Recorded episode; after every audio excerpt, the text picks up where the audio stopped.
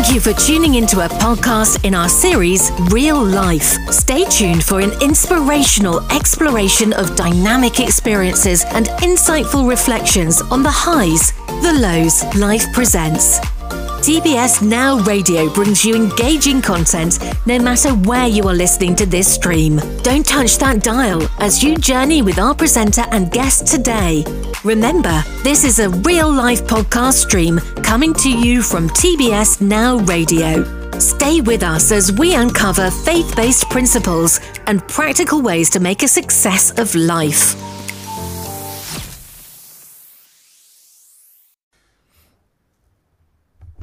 Welcome to Real Life with Femi Ibiwoye. My guest today is Dr. Godwin Yomi Adegbite. Dr. Adegbite is a general practitioner and partner in a surgery in Canvey Island in Essex, UK. Dr. Adegbite is a specialist educator with ALPHAC Foundation, which is a charitable organization that looks into increasing the awareness of TTP. TTP is a blood disorder, um, also known as thrombotic thrombocytopenic purpura. He is a trustee of many charitable bodies both in the United Kingdom and Nigeria, including Hope Alive Trust, which operates in Nigeria and is registered in the UK. Hope Alive Trust provides healthcare and training in health related services on a charitable basis and also on a very, very low fixed entry cost base, which is providing access to healthcare in the third world. Dr. Adegbite is married with children and lives in Essex in the UK. Dr. Adegbite, it's a privilege to have you with us on Real Life with Femi Ibiwoye. Thank you very much. Um, good evening, everyone, or good day wherever you are. Nice to nice to um, be here on this lovely channel. Thank you so much for accepting our invitation. so, I'd like to ask you a first question. Please tell our audience about your early life. Where were you born and what was family life like? Right, I was born um, a few years ago in Ibadan, Nigeria, um, western part of Nigeria, and um, life. Uh, my early life, we lived in Ilorin for many years. Um, we were actually living in Ilorin when I was born, and my parents decided to um, go to Ibadan, where they have a specialist center, to deliver me, um, simply because they felt it was um, they would get better service there. Let's put it that way. Um, I grew up um, with five sisters, and I was um, the youngest, so you can imagine how that was. Very lucky. Yes, very lucky. Actually, I felt very special, and um, I had lots of family, um, extended family, cousins, and all that that lived with us as well. So it was a lovely experience, you know, um, growing up at that time and in that in that area. Ilorin is a very quiet um, um, civil service state, let's put it that way. So it was a wonderful experience. Um, I went to primary school. One of the best schools in Ilorin at the time was um, University of Ilorin um, Primary School. They used to call it staff school at those days, um, which was a lovely experience. And I went from there to secondary school in Federal Government College, Ilorin, another great unity school. Um, so I had good schools. I had best of education as at that time, what was available. Um, FGC Ilorin was a great uh, experience. Lots, I met lots of people, made lots of friends, had lots of experiences as well. You know, um, what we call bullying nowadays, um, those days was the norm for us. You know, and that's we were experiencing that like uh, like it was normal. You know, and I tell my children nowadays these things I went through, if you guys go through it now, you say it's bullying, is affecting your mental health and all those things. You know, but it was normal then and it was a good experience. It developed us, you know. Um, so eventually. resilient. It made us resilient, yeah. So when you say uh, bullying, what exactly? What give us an example of how that bullying manifested itself?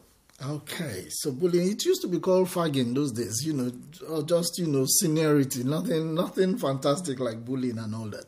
Um, so, for example, your food. You come, you know, in boarding school, you have provisions. There was things we used to call pako, which is um, cabin biscuit. I'm, I'm not sure if it's still it is still available. I think when I go to Nigeria, sometimes I still see it. Angari, you know, kuli kuli, you know, nido, mm-hmm. Milo, cow and gate, you know, oh, those things.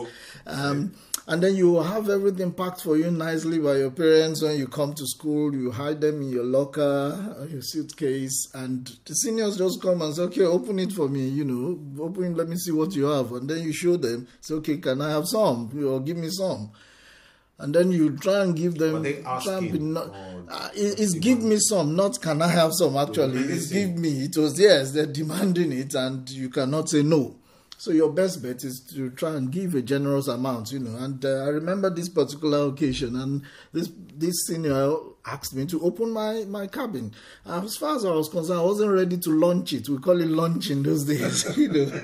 I wasn't ready to launch it, so I felt a bit, you know, violated, but I had to, and I launched it for him, and. Um, and then the, it had three rules, you know, if you remember it very well, it had three rules. Um, so I took out some of the of one of the rules for him. He said, "What is this?" I said, "For you." He said, "No." I was. I said, "Okay, let me add some more." So I gave him some more, almost the whole rule. And he said, "Okay, put it aside. The milk, the sugar, and all those things." When I gave him everything, I put everything aside. So he said, "So this is for for who?" I said, "For for you." He said, "No." Let me have the rest. You have that one that you gave me. for the rest of the for time. the rest of the time. So that was what I had, what I had given him, and then he had everything. And what I was hoping to eat over weeks to months, you know, he ate everything in one sitting. what effect did that have on you? Oh, of course I was bitter. You know, at that point, you know, as a child, you're like, someone is eating my food, you know, it was bitter and all that. Uh, but the bitterness soon wears off. You know, you it doesn't last because this thing before you know it, something else has even happened. You know, and you, you get used to it. You know, and then it's not just you. Did it toughen you up? Oh, it did. It did. You get resilience. Actually, that's it. You you get toughened up. You get streetwise. You know, you get a lot of, you know, you now know ways of hiding it somewhere else. You divide your provision into two. this is the one you show them, and then you have some other stock somewhere else. You know, so I lots of lot, things. A lot of a lot of my audience will be able to identify with what you're talking about. That's right. Because whether it manifests itself in school or in another aspect of um, life, uh, there are bullies everywhere. That's right.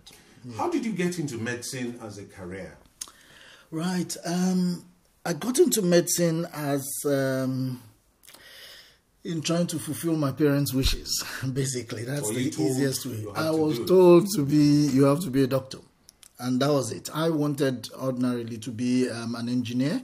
Um, in those days, you know, parents uh, there are just very few few um, careers. Every parent wants every child to be, you know, is either a doctor, a lawyer, um, um, an engineer, uh, an architect, or or you know, very very few specific things. And some families, everybody is a lawyer. Some families, everybody is a doctor. Very very few families you see other people.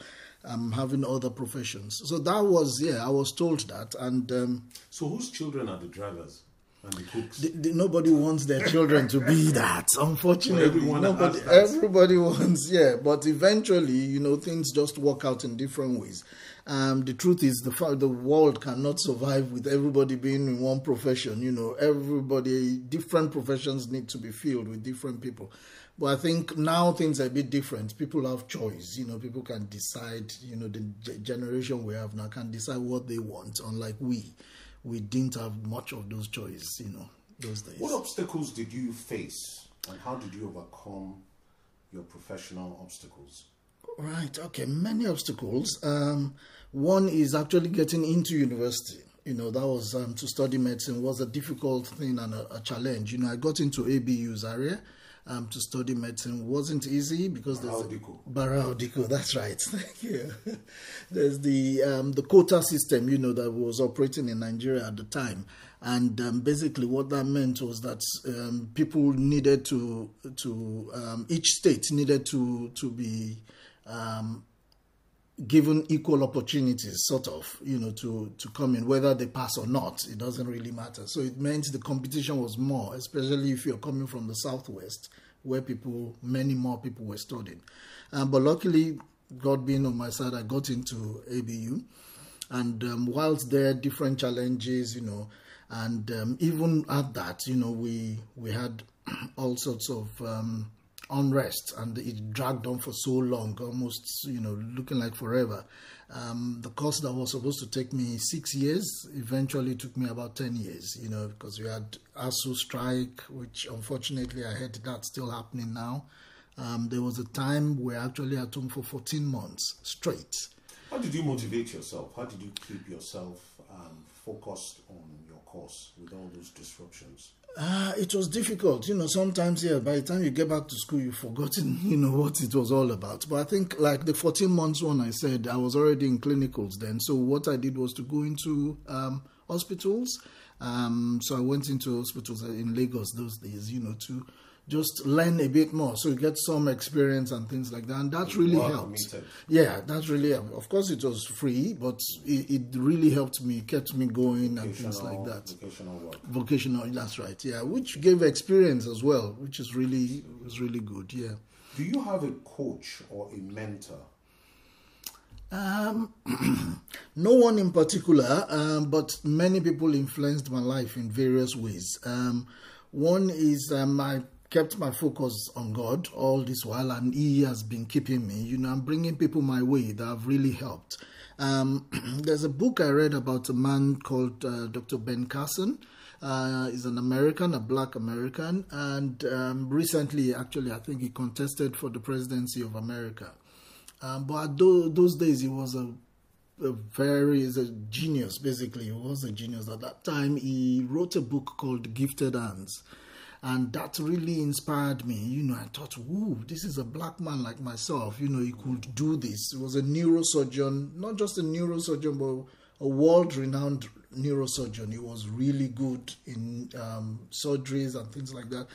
And I thought, "Whoa, I want to be like this man." You know, and that was one of the things that inspired me and again he came from just an humble background you know but he was able to achieve so much so i thought oh i could do this um, many of my seniors and colleagues as well inspired me in various ways, and I pick the things I like from different people, and I sort of use that um, to to sort of guide me, you know. And um, of course, you know, there are so many things that um, one would think of, uh, but a few things that my mom, you know, used to say, and I remember that were honesty, humility, you know, those were values, you know, that um, she imbibed in me and i think that's helped me so much. Honesty oh. humility loving other people you know yeah. and being ready to help you know and i think that's helped me in a long way. Fantastic. What steps have you taken to keep your family safe in the pandemic? We're currently in the um, covid-19 second phase of the pandemic. And, and there's another question um, uh, what should the nhs do to prepare better for a future unprecedented health emergency like the pandemic that we're seeing with COVID 19? Wow. Okay, so I think um, the first part of the question about keeping myself and my family um, safe, I think it's all down to God, really. You know, we, we all do the normal hand washing, sanitizer, mask, you know, social distancing, and all that. But eventually, it all boils down to God, really. Um, and the most important thing for me and my family is Psalm 91. I don't know if you know about that. He who dwells in the secret place of the Most High shall abide under the shadow of the Almighty. And I taught my children, I said, listen, every morning you have to say this when they were still going to school. Um, interestingly, myself and my wife, the kind of job we do, we were still going out every day um, during the lockdown. So it meant we were still exposed, you know, to things and and all that. So we really needed to, apart from doing the usual and normal things, we needed to have something like a backup. And every morning we we're reciting that religiously, you know, to to get that cover. Um, and that has been very helpful. Um, so meditating on, on Psalms, meditating, on yeah. the Word of God. That's right. That's, that's, that's, that's right. great. In addition to, so as a as a um, as a doctor, Yes, right. um, a health practitioner, and also a man of faith. That's right. Uh, because now you've introduced Psalm 91 into the conversation. What is the issue with people and conspiracy theories about vaccines? Oh dear. Okay. Especially, I'm especially interested in the connection. How did they connect 5G with COVID 19 and vaccines? I, I think um, conspiracy theorists are, will always exist. They've always existed and they will continue to exist. People don't like change and I think that's uh, that's something inherent on, in us as human beings, not just blacks, but in us as human beings generally. Change is a difficult thing. Now, once change comes, the main thing people do is defense. You know, you become defensive, and that's what many people do. And in becoming defensive, you start to find connections. You start to, you know, think of things that can. Um, that could possibly be, you know, and then people start to dream up things. People start to um, to, to, to connect things that may not even look connected naturally. Um, I mean, we've had different things with regards to polio vaccine. You know, um, there were lots of conspiracy theories, and in uh, the whole world actually eradicated polio many years ago, but for Africa and specifically Nigeria, and more importantly, Kano State. That was only just eradicated just a few years ago because of this conspiracy theory. The same thing with measles, MMR vaccine, even up till today, some families have refused to give their children. So there will always be theories, you know, and then people thought, oh, well, this is happening about the same time, you know, as the 5G. Is there a connection? Or, or someone had predicted this would happen many years ago. So there, there is, um, there are pastors yes. and evangelists, both in the United States and particularly in Nigeria. There's yes. a well known um, minister in um, Nigeria who distributes books all around the world, who made 5G a big issue. Hmm. And it's led to very, very, very radical behavior, um, responses from people. And some of those theorists, even in this country, have set fire to um, Openreach property. Yeah. Because Sadly. of the, the, the fear. That's so, right. What, what's, what's going on there? Honestly, I, I don't think it's right. Um, they don't have any basis for this. You know, they join dots together, which and try to connect things that are not really connected. The truth is, um, um, um, I, I'm I try to say I'm, I know a bit about the Bible, let's put it that way. And in reading through the Bible, if you try to relate it, you know, it's not as they make it look. You know, they pick a few parts of the Bible and use it to justify what they want to justify. Um, I, I mean, I'm not naming names, I'm not saying anything like that, but what I'm trying to say is there, we need to be very careful in relating these things. Um, 5G is a way of is basically an upgrade from what we've been using before. You know, um, for um, internet, for telephone, and things like that. And the trouble is, we are here arguing about 5G. It's faster, faster. It's faster, yeah. Speed. But they've moved on. Bigger, They're thinking of bigger saturation of um, uh, data.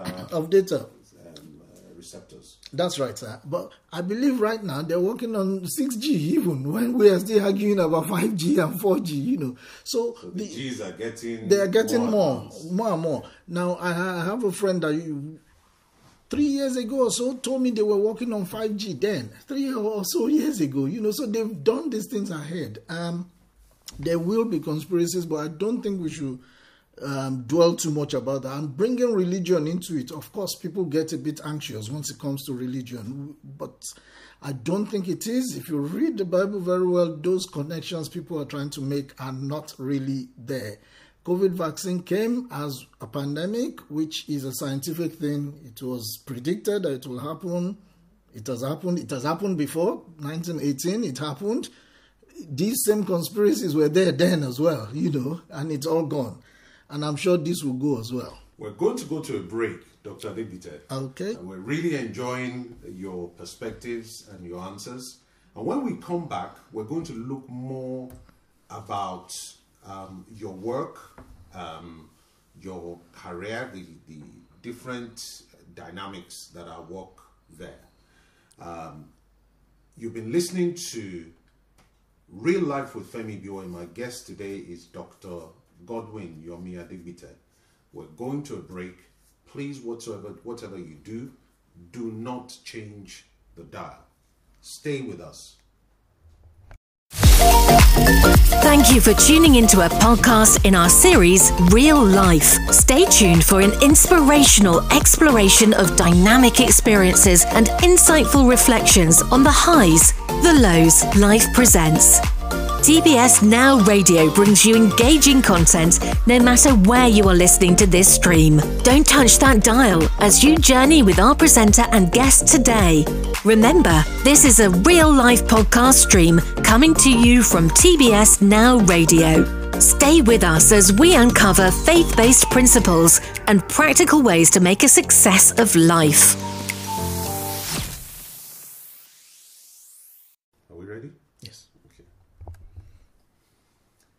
Welcome back to Real Life with Femi Ibiwoye. My guest today is Dr. Godwin Yomi Adegbite. Dr. Adegbite has been a delight uh, and he has um, really opened up some perspectives for us um, so far.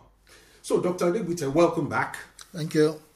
Uh, Dr. Adegbite, how would you think we should remember the sacrifice and the legacy of your colleagues from the NHS who have particularly suffered and in some cases um, passed away in this pandemic?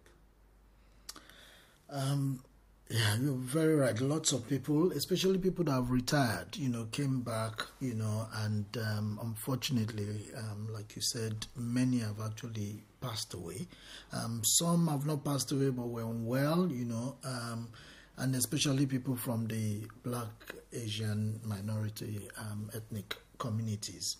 Um, so the best way I think we can appreciate this, you know, uh, um, their efforts or our efforts is um, one is appreciating not just the service itself, but also the people.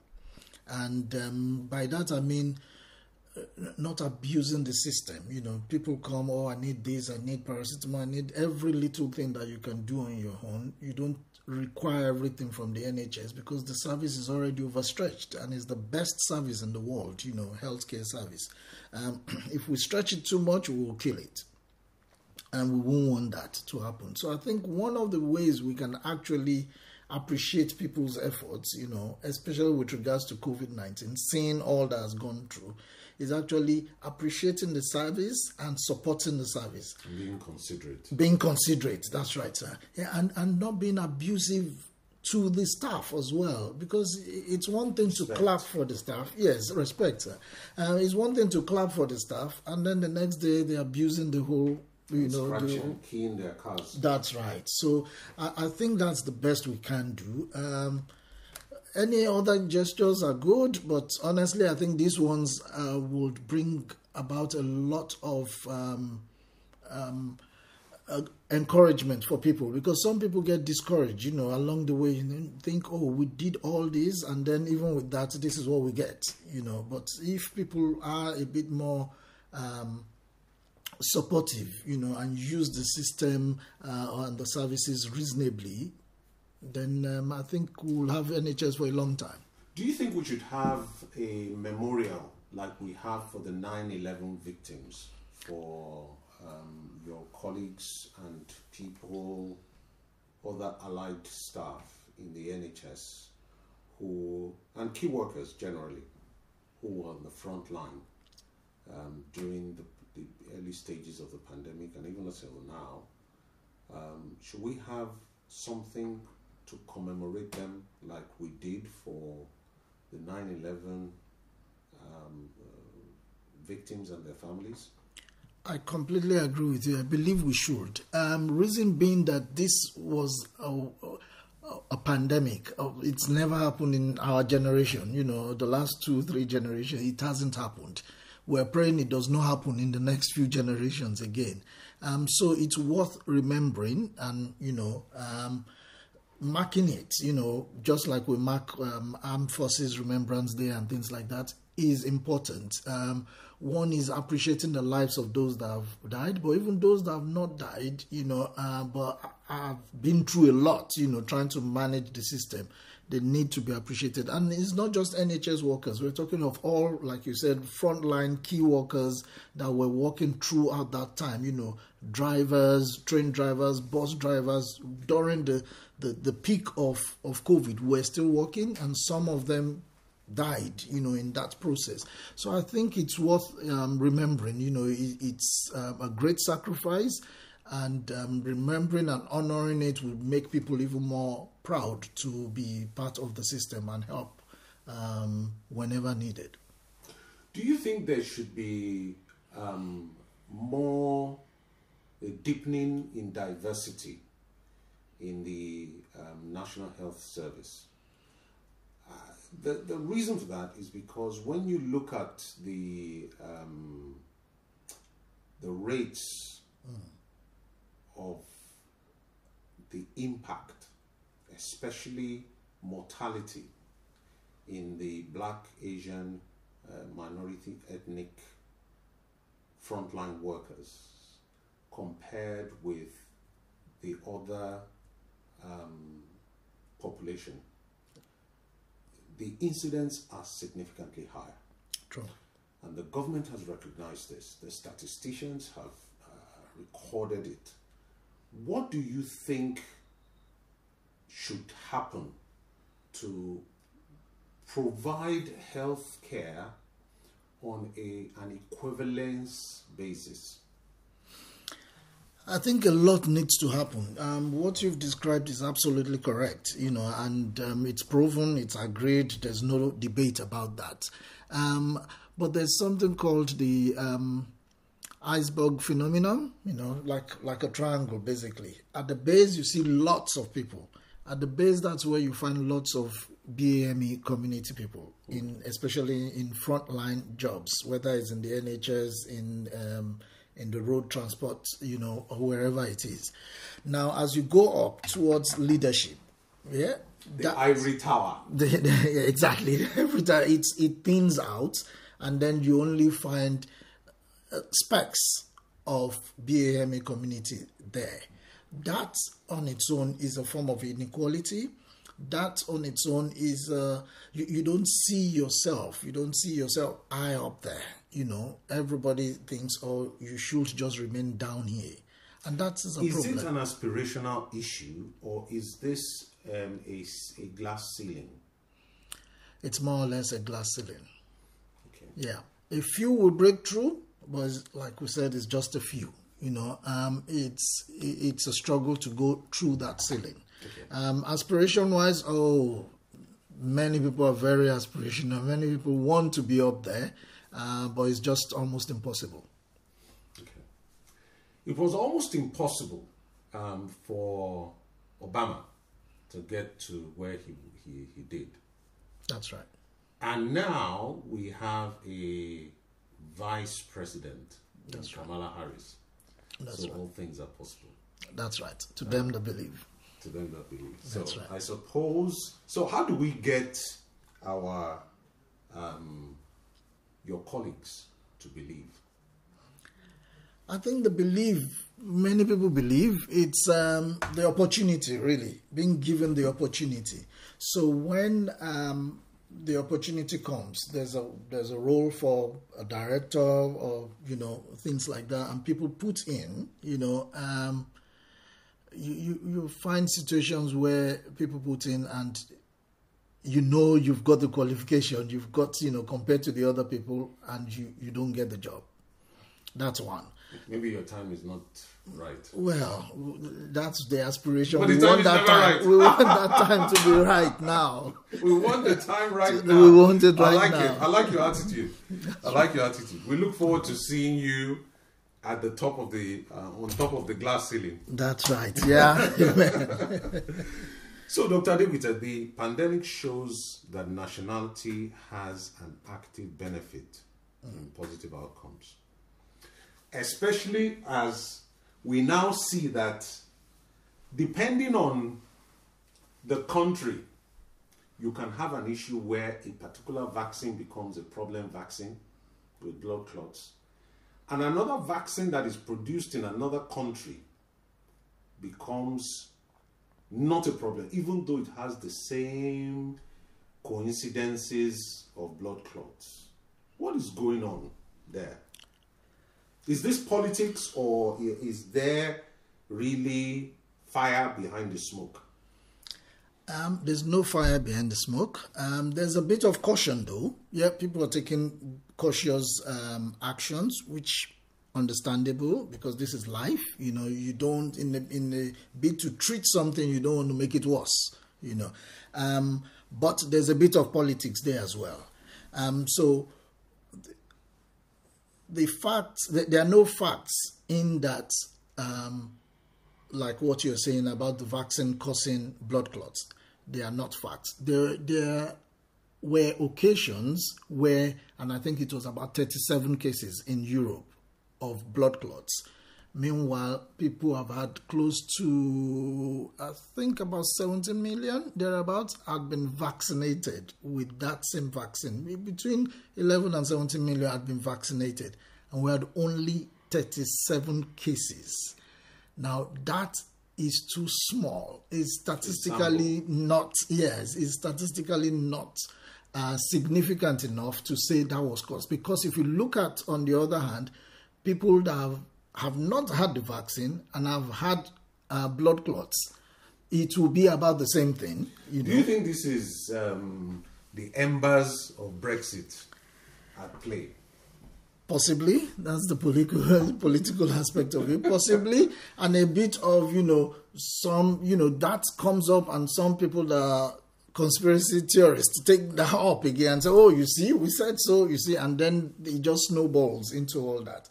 And luckily, you know, this has been checked, and even the European Union has come back now and said it is not the cause. They are sure they've uh, they, they've given all countries back the permission to continue using it.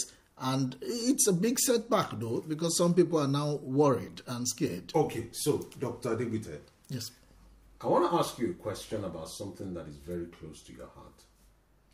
Hope Alive Trust that's right. Hope Alive Trust. Tell us about Hope Alive Trust, but much more importantly, how can health professionals channel or develop effective partnerships to help diaspora access innovations in healthcare, vaccines on an equivalent basis as the wealthy nations? I want you to look especially at your work with Hope Alive Trust. Tell us about that and what, what you've been doing. Okay, Hope Alive Trust is a charity, is a Christian charity based in the United Kingdom. Um, started a few years ago and um, has been running. Um, How long ago?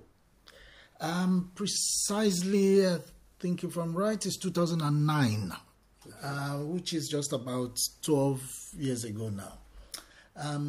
And then of course it was conceived and then took some time to to kick off as usual but it has been doing marvelously well you know over the years and it can only get better um, so it's been doing lots of health promotion in the united kingdom and um, giving um, training and things like that.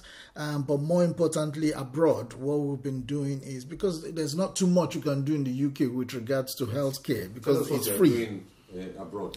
Abroad, what we do is visit different countries, but mainly we've been concentrating in um, Nigeria.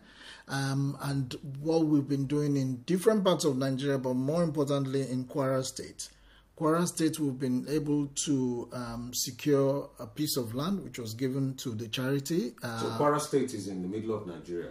Kwara State is in the southwest, sort of. Yeah, it's sort of. It's not really middle belt. I think it's more of a southwestern part of Nigeria. Okay, so um, they call it part of the north. Northern states. Yes, I think for political reasons they do that. but politics is yeah, featuring everywhere. That's right. Yeah. Um, so um, the the interesting thing is that it's in um, Idofian. We've got a hospital in Idofian, which is um, is a Muslim community in Kwara State. Um, it's on the main road, so which is the link between um, the south and the north. So most cars passing from there. And we've got a hospital which is um, is a cottage hospital. Basically, it's got everything there. It's got a theater. The Muslims well, let you just put a, a missionary hospital in their in their town. town. Um, well, not exactly. So it started by there's a there's an orphanage there. So there's a massive piece of land where the orphanage is on.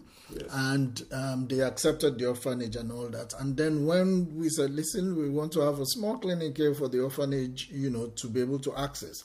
And of course, the people from the town can access it. They did not see any problem with that. It was healthcare anyway. Yeah. So that was acceptable. And um, it's grown from a small cottage hospital to actually uh, the standard of a general hospital in, in Nigeria. It Really? is, yeah. It's got a fully equipped um, theater. It's got uh, male wards, female wards, outpatient department. Um, Pharmacy. It's got it's got a pharmacy. It's got a laboratory. It, it's got everything really. Um, it's got the accident and emergency part of it in case of road, like I say, it's on Yeah, the main road. lots of um, fatal accidents in, That happened there, yeah. in Nigeria. in Nigeria. Yeah, unfortunately, you know, and interestingly, the road tra- um, Federal Road Safety Commission, you know, and they've actually put a, a, a one of their Station. stations right in front of the hospital because they that helps them to sort of bring in people that have had accidents on the road, bring them to the hospital, and it's been doing a fantastic um, um, service to the people at um, close to nothing really. Definitely, any accident um, victim is treated um, free, and then um, the cost of things there quite quite reduced. Not what you get in even government hospital or, or private is it hospital. self-funded uh, or is it sponsored by the government? There's no government sponsor. Not a dime has been gotten from government. It's all been self-funding from um, partners, from trustees, from well-wishers, people that just say, "Oh, you're doing all this. We'll give you a penny. We'll give you, you know, this. We'll give you that," and that's how we've been funding it. Um, we've been able to get many of the equipment from the UK, transported to um, Nigeria, and um, goodwill. Basically, we've gotten lots of goodwill. Um, so apart from the medical outreach, which we do every year, we, we actually go every year around Easter time to have uh, medical outreach for at least one week. Uh, and during the outreach, we do outpatient treatments, we do mind, um, day surgeries for patients, um, we do um, training for medical staff, that's doctors, nurses, and all that. We do um, CPD courses for them, which is mainly things like um, basic life support and um, and for the federal road safety, the police, the army, and all the forces. We do trainings for them as well. Uh, already involved in government. well, not government. It's still charity. It's all charity. Not no government funding there. We're actually doing this free of charge for them, and we train them. We give them certificates. Um, we've actually developed a course or a program called First Responders, which helps them, you know, to because they are non-medical people. You know, that uh, this um, the core people. And when they see an accident victim, is to be able to keep the accident victim safe and alive till they get them to the hospital. Yeah, stable. So we train them on all those. Um, and then we've got the youth part of it, which works with young people, you know, in schools and universities and things like that, help them to sort of progress in life, you know. Um, so how does um, uh, anybody who is in the audience listening now and they really like what they're hearing, how can they support you? Oh, so many ways. One is with prayers. We need a lot of prayers. Unfortunately, last year we couldn't go because of COVID, and we were actually about to travel when the lockdown came in. Um, so yes, we need prayers. We need funding, of course. Like I said, it's all self-funded. Um, we've got a website um, where it's What was your- hopealivetrust.org. hopealivetrust.org. Yeah and people can go on there people can donate on there people can say oh listen uh, at some point some pharmacist said oh listen we don't have money to give you but we've got medication we'll give you so much medication we'll deliver it to nigeria for you which was perfect so people can come in different ways people give us old clothes and say listen i've not worn these clothes for six months you can have them or for a year you can have them we'll give them to the orphanage we give them to widows You have things like rehabilitation center. That's well. right. Okay. Yeah. Fantastic. So, how much longer do you think we can continue complying with lockdown? without harming our mental health. Hmm. Do you think we will ever be able to discard face masks at any time this year?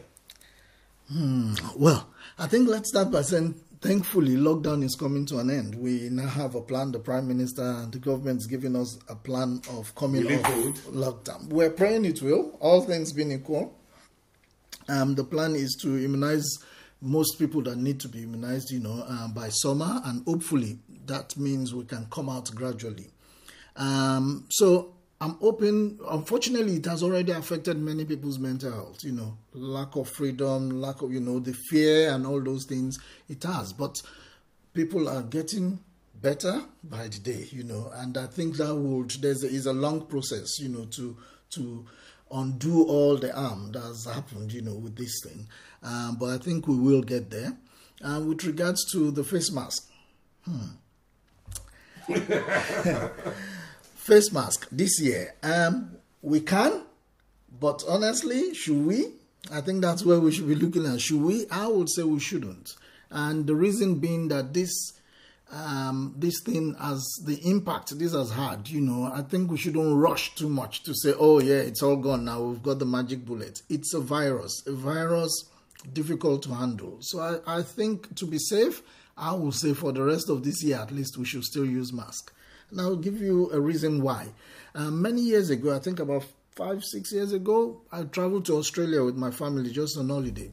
And whilst we're traveling, you know, Australia so far, you have to stop at different um, airports and all that. And we noticed this. Um, Asians. The Asians, yes. Oh, some of them were, they looked like Chinese and all that, but they were wearing their mask. And you know, my children were asking, why are they wearing masks? This was five, six years ago. Nobody knew anything about pandemic and all that. And I said, oh, you know, they, they may, maybe some of them think the air is polluted or something. You know, I was just giving a reason, you know, because that was what I thought.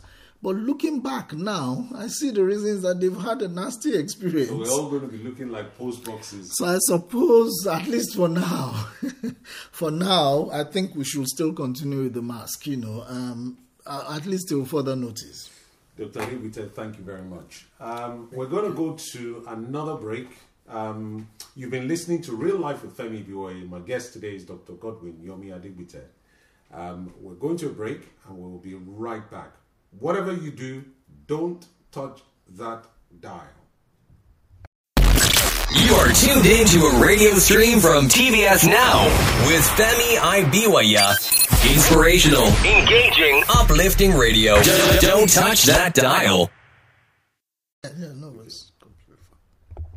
Welcome back to Real Life with Femi Ibiwoye. My guest today has been fantastic. Dr. Godwin Yomi Adegbite, you're welcome back to Real Life with Femi Ibiwoye. Thank you very much. So, Dr. Adegbite, um, do you want to give a shout out to anyone, your colleagues, your family, anyone important to you? Yes. Um, oh, sure, definitely. Lots of people. Um, but one is I want to shout out to um, my darling wife. Um, without her, may, maybe I wouldn't uh, be where I am today. Um, so she supported me. Of course, apart from God, you know, um, my wife is someone I would really love to shout out to. Um, Tell us a little bit about her. How Right. did you meet and um, just a little bit? Okay, so I think earlier on I mentioned to you that I stayed uh, 10 years in ABU, you know. Um, one of the good things of that, you know, you find some good in every every bad situation. One of the good things is that is that that was where I found my wife. You know, we met um, in med school uh, several years ago, and um, she's been a wonderful support. You Were know, to class? me, we were, and um the rest is story now. it's history now. Um, but yes, so um, she's been um, a lovely support um, through the years in Nigeria and then coming over to the United Kingdom and. Um, She's produced some lovely children for us. You know, we've got two children, a girl and a boy. Um, so I want to shout out to them as well. My children, thank you for tolerating me thus far. They've not thrown me out just yet. So, so yeah, I think it works the other way around. well, they don't think that way. right, and to my other family members, you know, my sisters, uh, my siblings, my um, cousins, you know, many of which we grew up together, my friends, you know, colleagues at work. Um, to Hope Alive Trust as well. You know, Hope Alive Trust has been a great part of my life, you know, since I um, joined the team. And um, I want to shout a big shout out to them. They've been wonderful. And the founders, um, Dr. and Mrs. Da Costa, uh, I want to give them a big shout out. You know, um, God has been using them to do a great work, um, not just in the United Kingdom, but all over the world and specifically in Nigeria, of course. And many lives, many lives have been touched. You know, hope has been restored to many people. Um, and I think if we can have more of people like that, you know, and more of organizations like the Hope Alive Trust, the world will truly be a better place. Um, of course, more people like you, sir. Well, I hope so. Thank you. Dr. Adegbite, how do you relax? Oh, so normally I like to swim. I like to go on holidays. I love to travel. Um, I intend to go around the whole world actually at some point. Um, so that's the way I normally relax. Unfortunately, in the last 12 months, we cannot do that due to COVID, of course. So we've had to develop new ways of relaxing. Um, even swimming, I can't swim in the last one, one year because of COVID. So the way the members of your family swim, do you all swim together? Yes, my wife is a bit scared, but uh, the other members of my family swim. So we get out to swim once in a while, you know. Yeah, but we all enjoy swimming together, you know, going for holidays and all that. Um, but since COVID, we've been walking, and that's really good. We've been walking. We do long walks on Sundays. We walk we try and walk every Sunday. Sometimes we miss it. During the week as well, we try and do that. And it's a good. Um, In the UK, you call it rambling, isn't it? Yes. So where do you ramble around? Um, around the neighborhood, we've got lots of forest and, well, not forest, some uh, woods that we can go into woodland. here. We've got woodland, lots of them around and parks. and parks as well. So that's really been a source of relaxation for us at this time. And um, it's also a way that we bond together as a family. You know, we all just walk together, talk, you know. Um, because it's been it's been difficult, you know. And uh, like I said, we still go out to work, even though everybody else is locked what down. What about so Netflix and uh, YouTube? Oh yes, yes. I enjoy watching movies as well. So that is the, for night time. Sit down and watch movies. And um, we used to have movie nights every Friday night with the children, and that's a popcorn. good way of with popcorn and all that. Who makes the popcorn? Oh, my son is good at that. Yeah, he's the one in charge of uh, you know the supplies. We call them supplies for the weekend. Um, so that's supplier. normally he's the supplier. He arranges everything. The, mom organizes the buying. He organizes them for the evening. You know, and, and that's been a good way of relaxing. That's been a good way of bonding as well. Um, yeah, and I love to sing. Well, not that I have a good voice, but I love to you know sing good songs and things like that. If you had a bucket list, Dr. Adegbite, what would we expect to see on it? Hmm. Bucket list. Well, nobody likes, nobody wants wants to think about kicking the bucket. That's right. But um, ultimately, it must happen to everyone at some point That's or the true. other. That's true. I, I, think you're right, sir. It's a topic that most people don't like talking about. People shy away from it, but it's it's the the it's life. It's it's bound to happen. It is happening every second, every day. Even as we're talking here, is happening. You know, so we have no choice but to see it as the reality. Um, the truth is, yes, I have a bucket list. Yes, I have things I want to do. So what's on it? I will tell you. We're I will tell you. You want to hear? Okay, I will tell you. But I think something more important before I, I roll down the, the list. You know, something more important is um, is I can hear the cogs. It's like countdown. countdown. ding, ding, ding, ding, ding. so, so something more important really is um, bucket list means basically one is life is ending. You know, nothing is in. There's no vacuum in this world. When it ends, yes, it's ended in one phase, but it must continue in another phase. The agnostics will not agree with you, neither with the um, atheists. You're right about that, and that is true. And I completely respect every person's views, you know. However, there's the fact that one should recognize that what if, just what if, That's you know, supposition. But you're a scientist. Yes, just what if you need to consider that okay, maybe 90% this is this this may not happen. This is what I believe, you know. But there's that even if it's 1% chance that what if there's another world out there? There is another one. What if? that. That's right. What if there's another world? What if there's an end? I mean, after this point here on earth, there is another place. What if there's a real heaven? Day of reckoning. That's right. What if there's a real heaven and there's a real hell? What do we lose at that point? If we're thinking of bucket list, why not prepare for that? Oh, just in case. I'm going out today, British weather is unpredictable. Okay, take my coat. Just in case if it rains. So why not think that way and say just in case? If there is, why not make my peace with God? Why not think, well, I've enjoyed life. The I've done all this. you, oh, God is just um, a figment of our imagination. it it may be to some people that's that may be for them that may be true for them but what if it's not what if there's a real god what if that god is there waiting There is a real God. what if There i completely there is- know there is a There real is a God. real God. i completely know that but for the sake And there's of a my day, day, day of day reckoning. of reckoning. Yes. I completely agree with you, sir. That's what I believe. But for my friends out there that do not believe it, I have to want them them to think that what if? What do they stand to lose? You know, agreeing at the last minute and saying, listen, I've enjoyed my life. I've done this, I've done that, I've not believed of these years. But if at this moment, if I'm thinking that things may end, why not even give it a chance? Why not believe it? Say, if this God actually exists, if this God is Okay, what actually you there, believe? What do you believe? Tell me. I believe there's a God out there. I believe, well, not just I believe, I have known He has taken me through this journey of life thus far. So I know I've had What's a relationship with Him. His name is Jehovah. He has multiple names. He has names in everything, and I've seen Is Him it in Jehovah different. like, or is it Yahweh like Daddy Freeze, or It's Jehovah Nisi, Jehovah Rapha, El Shaddai is all in names, all. Jewish names, aren't they? That's right, but it can be.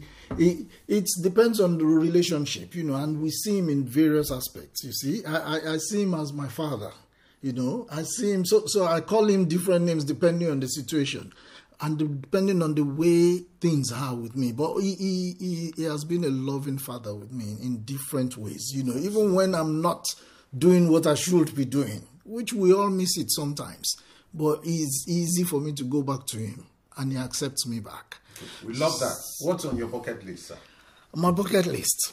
Hmm. Oh, sorry. Before I go back to my bucket list, I just need to say, you know, um, if we're talking about this, ending it, you know, not ending it, not that I want to end it, but if things are coming to an end, you know, one is I want to know that I'm meeting my maker in a good way, you know, so I want to make my peace with my maker. Yes. I want to make sure that my loved ones that I have, one, I spend quality time with them, Yes. but two is I made provision for them. So I, for example, have a will. Some people Oh, think I'm too young to have a will, but I had a will well, over 10 years ago, actually. Why is it important to have a will? Oh, it is Just for the important. It is very important because um, you do not want your things to go the wrong way. One, to go the way you don't want it, so you can distribute it the way you so want.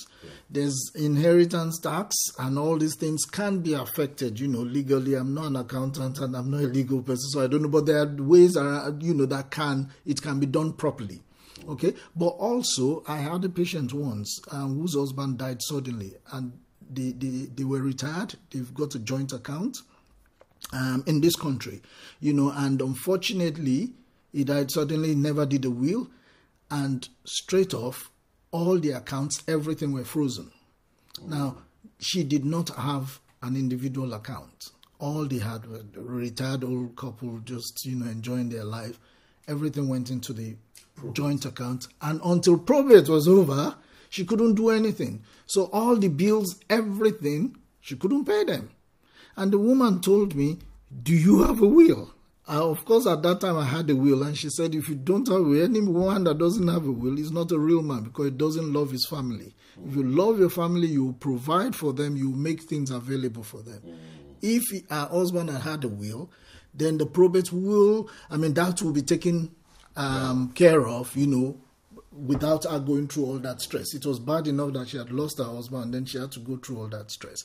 So, yes, a will insurance as well you know put things in place life insurance you know even uh, sickness insurance and things like that all those things are good because you're taking care of your loved one even the bible says a man should leave an inheritance you know um, for his children so having said all that yes, my bucket list having said all that right thank you one is time permitting yes. i want to travel around in a cruise around the world okay travel around the world yeah in yes. a cruise I want to do jump, bungee jumping. Bungee jumping. yes, bringing some adrenaline. Have you have you decided where you would like to jump from? I've been looking at some venues, you know, some very high uh, venues, not in, even in the UK at all. Thinking of it, I will decide eventually at some point. Bungee jumped before? No, I've so not this, been this brave is... enough. so, this, will be later. That's right. Okay. And hot air balloon is another thing I would love to do. Okay. okay. Right, among so many other things. Fantastic. Thank you very much for that. You're 16 again. How would you live your life differently?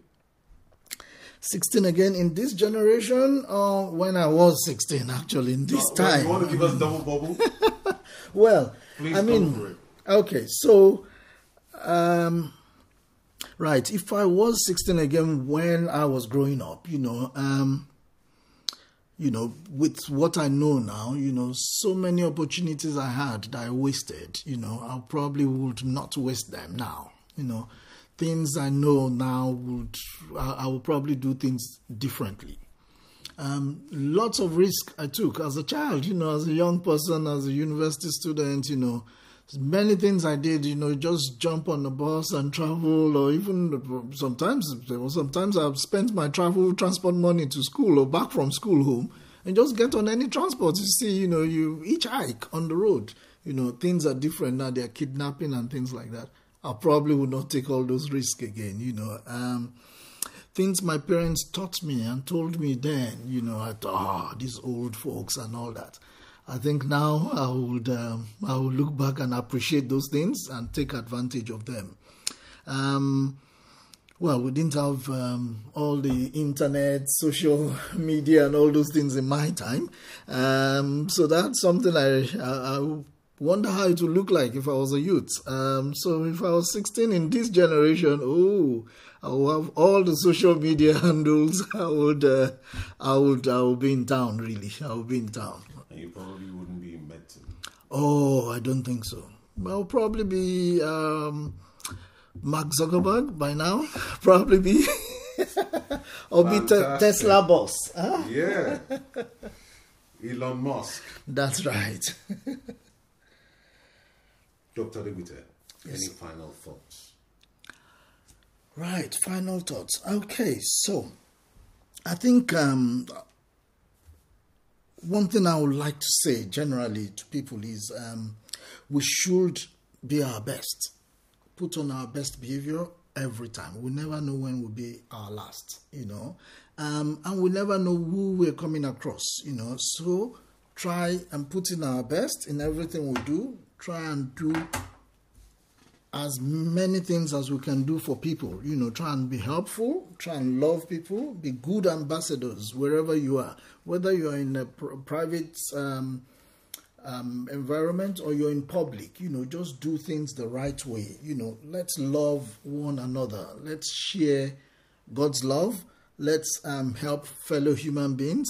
Um, let, us be able to help people irrespective of um, their race, irrespective of no prejudice at all. You know, do things without discrimination. Let's have a happy world. You know, there will be some negative things here and there, but we should look beyond those things and march forward. Thank you very much, Dr. Adegbite. And Thank on you. that very, very wonderful and inspiring thought provoking note, it has been my tremendous pleasure to have had this evening, because we're recording this podcast on an evening, um, Dr. Godwin Yomi Adegbite on this edition of Real Life with Femi Ibiwoye. Until we come your way again next time, please keep listening to the podcast. Thank you. Thank you very much. You for listening to this radio stream from TBS Now Radio. We are based in United Kingdom and are a community dedicated to publishing wholesome content for individuals, professionals, and business people. Join us daily for inspirational presentations, divine insights, and real life interview podcasts. It has been a joy and privilege to have had you drop into the stream with us today. We affirm the belief that every individual is gifted and possesses the ability to make a contribution to the well-being of others. Please join us daily from 6:30 a.m. GMT for the word, music, real life interviews, and inspirational content. We look forward to providing your inspirational kickstart to your day tomorrow. We are streaming again from the same place at 6:30 a.m. GMT tomorrow. Have a good night from your presentation crew here at TBS Now Radio.